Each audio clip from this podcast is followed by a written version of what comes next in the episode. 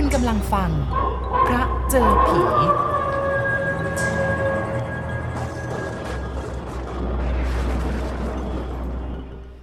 ผมนึกถึงเรื่องพระเครื่อง แล้วก็เรื่องของเครื่องรางของขลังทีไรก็คิดถึงเรื่องของครูประจิต กับจ่าสมนึก สมาชิกสโมสรครูประชาบาล สมัยที่ผมยังรับราชการครูเมื่อหลายปีก่อน ตอนนั้นผู้อาวุโสที่สุดที่สโมสรบ้านพักครูของเรา ก็คือครูประจิต ข้าราชการครูที่เกษียณไปหลายปีแล้ว แต่ด้วยความผูกพันกับโรงเรียนจึงยังแวะเวียนมาสังสรรค์กับพวกเราอยู่บ่อยๆ ครูประจิตหรือว่าพี่จิตของพวกเรานั้นเป็นคนพื้นเพจากสุพรรณบุรี ย้ายมาทำงาน มีครอบครัวอยู่ที่นี่จนกลายเป็นคนท้องถิ่น ภรรยาเสียชีวิตไปตั้งแต่ยังไม่เกษียณส่วนลูกๆของพี่จิตหรือว่าครูประจิตนั้น ก็แยกย้ายกันไปมีครอบครัวหมด บ้านของครูประจิตอยู่ไม่ไกลจากโรงเรียนนัก เย็นเย็นๆวันเสาร์ก็เลยมักจะถีบรถจักรยานมาที่สโมสร พี่ประจิตมีความรู้กว้างขวางหลากหลายทั้งเรื่องของประวัติศาสตร์ เรื่องของศาสนา ภูมิปัญญาชาวบ้าน จึงเป็นผู้อาวุโสที่พวกเรารักใคร่นับถือมากคนหนึ่ง มีความคุ้นเคยกับท่านพระครูที่วัด เวลาที่โรงเรียนของเรามีงานอะไรก็ต้องขอให้เป็นคนจัดการเรื่องพิธีทางศาสนา เป็นคนเดียวในวงของเราที่ไม่ดื่มแอลกอฮอล์และก็เป็นนักนิยมพระเครื่องที่มีความรู้กว้างขวางคนหนึ่ง ส่วนจ่าสมนึกที่ผมพูดถึงตอนต้น เป็นจ่าตำรวจนอกราชการที่รุ่นราวคราวเดียวกันกับครูประจิต ทั้งสองคนนี้สนิทสนมกันมากกว่าใคร เห็นจะเป็นเพราะด้วยความที่นิยมพระเครื่องเหมือนกัน และที่สำคัญคือทั้งคู่เป็นคนที่ไม่มีภาระทางการงาน ผมอยากทำได้อย่างพี่จิตนั่งกินแต่น้ำชาได้ทั้งวัน จ่านึกเคยบอกในวงสนทนาของเรา จริง ๆ เนี่ยผมก็อยากจะดื่มกับเขาบ้าง ตอนหนุ่มๆเคยลอง แต่ว่าดื่มทีไรแล้วไม่สบายทุกทีก็เลยไม่เอาดีกว่า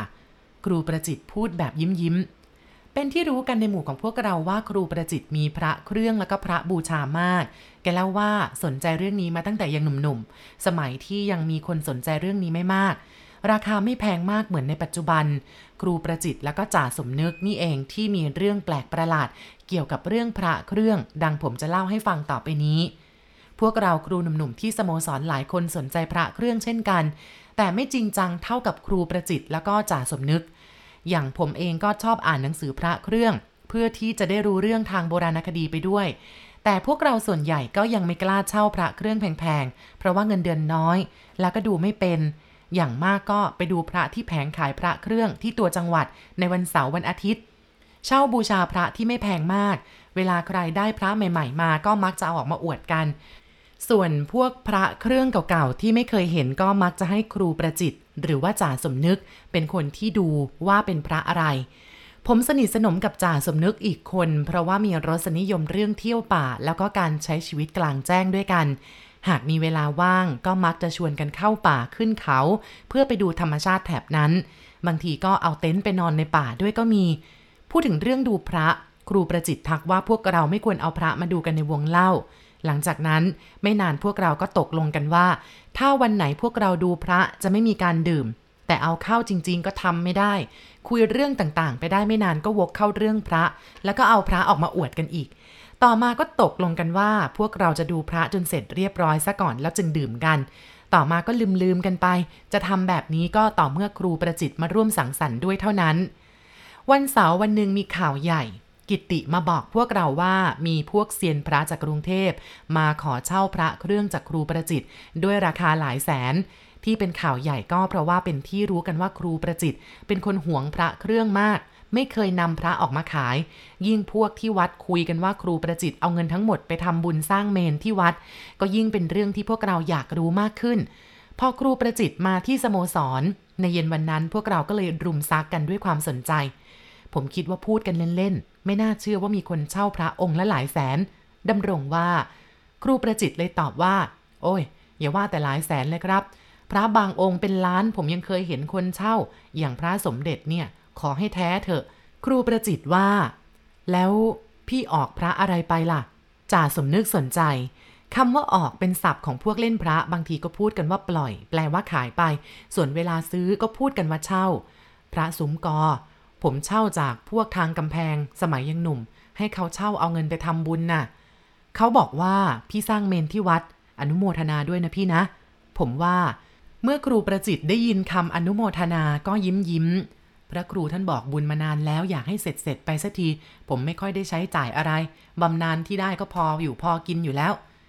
เย็นวันนั้นเรื่องพระเครื่องกลายเป็นเรื่องสนทนาหลักของพวกเรา ผมฟังครูประจิตคุยกับจ่าสมนึกแล้วก็พวกเพื่อนๆ ที่นิยมพระเครื่องในวันนั้นได้ความรู้เพิ่มมากขึ้น จริงเหรอครับที่พี่บอกว่าพระดีๆนั้นเนี่ยมีเงินก็ใช่ว่าจะหาได้ดำรงถาม ครูประจิตนิ่งไปครู่หนึ่งยกถ้วยน้ำชาขึ้นสดดังโฮกใหญ่ และพวกคุณเชื่อหรือเปล่าแล้วว่า พระดีๆ เนี่ยเป็นของศักดิ์สิทธิ์ ทุกคนเงียบไม่มีใครพูดอะไรอยู่ครู่ใหญ่ ครูประจิตจึงพูดต่อว่า เมื่อพระเป็นของศักดิ์สิทธิ์ก็หมายความว่า จะอยู่กับคนที่มีศีลธรรมเท่านั้น คนที่มีพระดีๆ แต่ไม่มีศีลธรรม คุณพระก็ไม่คุ้มครอง ผมเห็นมานักต่อนักแล้ว นั่นน่ะสิครับเล่าให้พวกเราฟังหน่อยสิ หลายคนเสริม ครูประจิตนิ่งเหมือนจะใช้ความคิดอยู่ครู่หนึ่ง ตอนผมเริ่มทำงาน ผมบรรจุเป็นครูที่โรงเรียนประจำจังหวัดสระบุรี ผมมีลูกพี่ลูกน้องคนหนึ่งสนิทกันตั้งแต่เด็กๆ ต่อมาแกไปเป็นตำรวจฝ่ายสืบสวนที่กองเมือง พี่คนนี้เนี่ย แกเป็นลูกของลุง แกกว่าผมหลายปี ผมเรียกแกว่าพี่เวทพี่เวทนี่เรียนเก่ง เข้าโรงเรียนในร้อยตำรวจสอบได้ที่หนึ่งในรุ่น จบแล้วก็ได้ทุนไปเรียนต่อที่เมืองนอก เป็นคนรูปหล่อเลยนะ แล้วก็ยังโสดซะด้วย สมัยนั้นตำรวจหนุ่มๆ ที่ยังไม่มีครอบครัวก็เที่ยวแล้วก็ดื่มเก่งแต่พี่เวทเนี่ยเป็นคนไม่ดื่มแล้วก็ไม่เที่ยว ชอบช่วยเหลือชาวบ้าน ใครไม่ได้รับความเป็นธรรม หรือว่าได้รับความเดือดร้อน ไปหาแกแกช่วยได้หมด นิสัยแกเป็นแบบนี้มาตั้งแต่เด็กๆ แล้วพอย้ายไปอยู่สระบุรีไม่นาน พี่เวทก็ได้ทำคดีใหญ่ที่เขย่าวขวัญประชาชนเป็นข่าวหน้าหนึ่งในไทยรัฐสมัยนั้น เรื่องจ้างวานฆ่า เมื่อจับกลุ่มคนร้าย ซึ่งมีอิทธิพล ส่งฟ้องศาลจนเรียบร้อยแล้ว ก็ได้รับคำชมเชยจากผู้ใหญ่ทางกรุงเทพมา จนแกได้เลื่อนขั้น ครูประจิตหยุดไปครู่หนึ่ง พวกเรานั่งจ้องเป๋งราวกับเด็กนักเรียนฟังครูเล่านิทาน หลายเดือนต่อมาผมไปเที่ยวไร่ของเพื่อนคนหนึ่งเพื่อนคนนี้เป็นนักเรียนร่วมชั้นมาตั้งแต่เด็กๆเขาไปทำไร่ที่มวกเหล็ก พอตอนเย็นเราก็นั่งกินข้าวกัน หัวหน้าคนงานที่ทำงานในไร่ ซึ่งเป็นลูกน้องคนสนิทของเพื่อนผม เป็นอดีตผู้กว้างขวางในวงการมิจฉาชีพ ตอนนี้ก็วางมือจากวงการ คุยกันนานจนเห็นว่าผมสนิทสนมกับเจ้านายของเขา ก็เลยหลุดออกมาว่า มีลูกน้องเก่าที่เป็นมือรับจ้างมาคุยให้ฟัง บอกว่าสองเดือนก่อนหน้านั้น รับงานไปยิงคนที่สระบุรี เขาไปดักยิงสองสามครั้งแต่ว่าปืนไม่ลั่น ต่อมาคนที่รับงานรู้ว่านายตำรวจคนที่เขาไปดักยิงก็คือผู้กองเวท เป็นคนที่เคยช่วยเหลือพ่อของเขาที่ถูกจับด้วยความไม่เป็นธรรม แล้วก็ยัดข้อหาร้ายแรงก่อนหน้านั้น เขาตกใจมาก อยากหาทางไปรู้จักแล้วก็ขอขมา แต่จนแล้วจนรอดก็ยังหาช่องไม่ได้ คุยไปอีกสักพักผมก็แน่ใจแล้วละ่ะว่าตำรวจที่ถูกดักยิง คือคนคนเดียวกันกับพี่เวทญาติผมเอง โอ้โห จุดใต้ตำตอเลยนะจ่าสมนึกพูด ครูประจิตยกแก้วชาขึ้นจิบก็นั่นนะสิผมก็เลยบอกว่า ผู้กองเวทกับผมเนี่ยเป็นญาติกัน หัวหน้าคนงานจึงขอร้องให้ผมช่วยเป็นคนกลาง ติดต่อนัดหมาย พามือปืนคนนั้นไปขอขมาพิเวทไม่น่าเชื่อเลยนะครับ ว่าโลกนี้มันแคบจริง ๆ อีกหลายวันต่อมาเพื่อนเจ้าของไร่กับหัวหน้าคนงาน ก็พามือปืนคนนั้นมาพบผม เพื่อให้ผมพาไปหาพิเวทผมนี่ยังจำหน้าได้เลย เป็นคนหนุ่มอายุราวๆ30 เศษ หน้าตาดี ไม่มีแววโหดเหี้ยม เป็นมือปืน หรือว่าเป็นนักฆ่าเลยแม้แต่น้อย ผมก็เลยพาเขาไปที่สถานีตำรวจ พอเขาไปถึงห้องพิเวทพอแนะนำตัวกันเรียบร้อยแล้วหมอนั่นก็พุ่งลงกราบเท้าเลย ขอขมาที่ได้ไปดักยิง เพราะเห็นแก่เงินค่าจ้าง โดยหารู้ไม่ว่าพิเวทคือผู้มีพระคุณแก่พ่อของเขา แต่ว่าไปดักยิงถึง3ครั้งปืนไม่ลั่น ทั้งๆทที่เป็นมืออาชีพ ปืนกระบอกนั้น ก็เป็นปืนคู่มือที่ใช้ฆ่าคนมานักต่อนัก พิเวทฟังดูแล้วสีหน้าก็ยังไม่ค่อยเชื่อที่เขาเล่า ครั้งแรกแกก็ไม่รู้ด้วยซ้ำว่าเคยถูกคนซุ่มดักยิง ถามซักกันต่อหน้าพวกเราทุกคนอยู่นาน คนที่ไปยิงก็บอกเวลาบอกสถานที่ แล้วก็ยืนยันวันเวลากันอย่างชัดเจน พิเวทถึงได้เชื่อ แล้วก็เอ่ยปากให้อภัยเขาพอบอกให้เขากลับเนื้อกลับตัวซะทำมาหากินอย่างสุดจริต ใจพระแท้ๆเลยจ่าสมนึกพูด โอ้ย พี่เวทของผมเนี่ยแกใจนักเลงมาตั้งแต่เด็กๆสามคนนั่นเอ่ยถามขึ้นตรงๆว่าพี่เวทมีของดีอะไร แกถอดสายสร้อยออกจากคออพระให้ดู ห้อยอยู่เพียงองค์เดียว ตอนนั้นผมยังไม่รู้จักพระเครื่อง เห็นแต่ว่าองค์ใหญ่ สูงขนาดนิ้วชี้สีแดงเข้ม พอพวกนั้นลากลับไปแล้ว ผมถามพี่เวทว่าพระอะไร แกก็บอกว่าไม่รู้ ลุงเสงี่ยมพ่อของแกให้เป็นของขวัญตอนเรียนจบโรงเรียนนายร้อยตำรวจ เลี่ยมมาให้เสร็จสับ ลุงเสงี่ยมที่ว่านี้หากนับญาติไปแล้วก็เป็นลุงของผมด้วย ครูประจิตยกแก้วน้ำชาขึ้นจิบ พระที่ผู้กองแขวนเป็นพระอะไรครับ กิติซึ่งสนใจพระเครื่องมากที่สุดในบรรดาพวกเราถาม ในตอนแรกผมก็ไม่รู้ เพราะว่าไม่ได้สนใจในเรื่องพระ ต่อมาถึงได้รู้ว่าเขาเรียกว่าพระร่วงหลังรางปืนของสวรรคโลกสุขโขทยัย โอ้โห พระในตำนานเลยนะครับ ผมเคยเห็นรูปในหนังสือ กิติอุทาน เดี๋ยวนี้ผู้กองเวทยังอยู่ไหมครับ เสียงใครคนหนึ่งถามขึ้น เสียไปหลายปีแล้วครับ ก่อนเกษียณแกก็เป็นผู้การที่ภาคใต้ ตอนอยู่ใต้ก็ได้ข่าวว่าพระองค์นั้นเนี่ยคุ้มครองอีกหลายหน พี่เวทเป็นคนมีศีลธรรม เท่าที่ผมรู้ แกไม่เคยใช้ตำแหน่งหน้าที่รีดไถใคร ครูประจิตเสริม กิติดูจะสนใจมากกว่าใคร การห้อยพระเครื่องมีข้อห้ามอะไรไหมครับ ครูประจิตก็เลยตอบว่า ก็ต้องมีสิ ต้องมีศีล มีสัตว์ สัตว์น่ะรับรองได้ แต่ศีลห้ายังไม่ค่อยครบ โดยมากก็ข้อสุราเมนี่ขาดอยู่บ่อยๆดำรงทำเสียงอ่อย ทุกคนก็เลยหัวเราะขึ้น ดื่มบ้าง แต่ไม่สร้างความเดือดร้อนให้ใครก็ยังใจได้ ครูประจิตพูด พวกเราหลายคนพยักหน้าแสดงความเห็นด้วย ก่อนนอนก็ให้สวดมนต์ไหว้พระ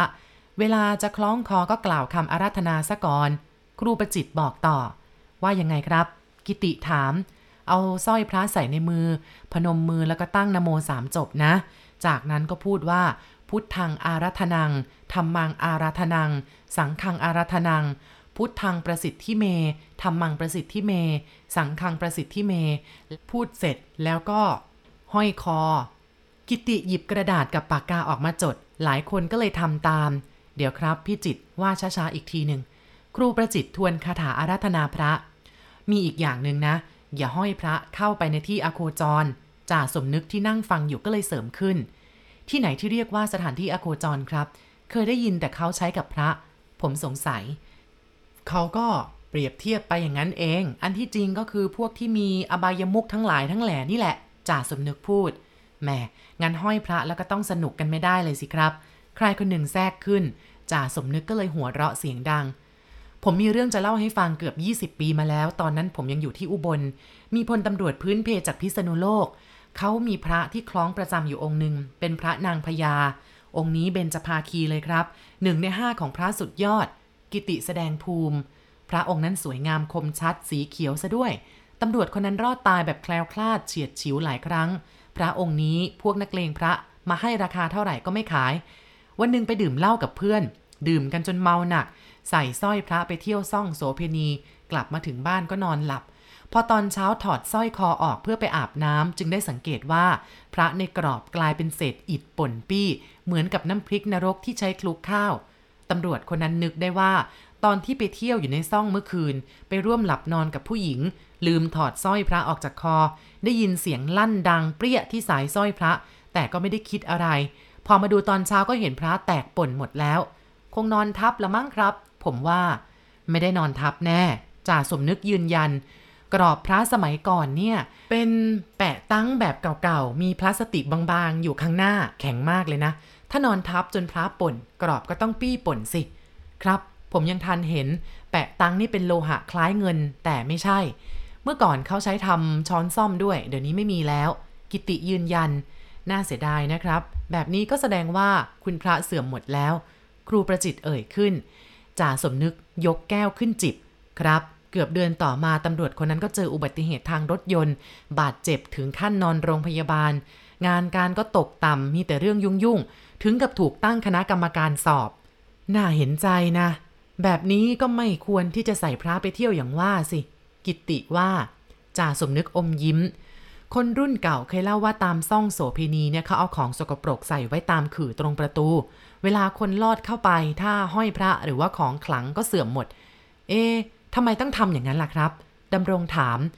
ก็สมัยก่อนเนี่ยซ่องเป็นที่ชุมนุมของนักเลงสารพัดพวกนี้มักจะไปเบ่งไปเที่ยวกินฟรีไม่จ่ายเงิน บางทีก็เมาอารวาสนักเลงสมัยนั้นมักจะมีของดีประเภทพวก สักยันต์เครื่องรางของขลัง เขาก็เลยต้องมีของเพื่อคัดของดีทำให้ของดีเสื่อมสภาพซะก่อนจ่าสมนึกอธิบายขึงขัง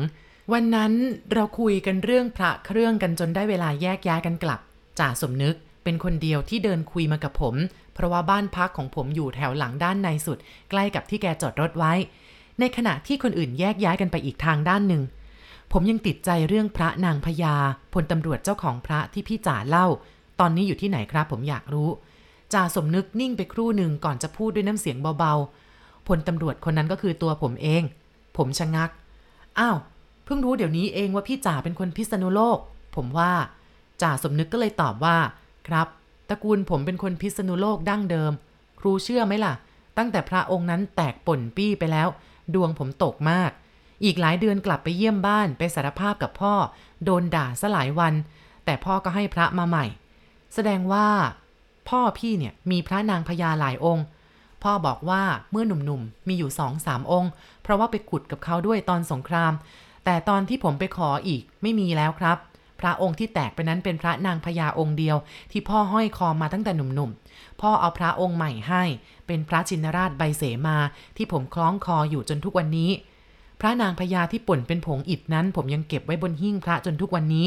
เก็บไว้เพื่อเตือนตัวเอง วันหลังจะเอามาให้ครูดู จ่าสมนึกบอกกับผมก่อนที่จะเดินแยกไปที่รถในวันนั้น นี่ก็เป็นเรื่องแปลกๆ อีกเรื่องหนึ่งจากสมาชิกสโมสรครูของพวกเรา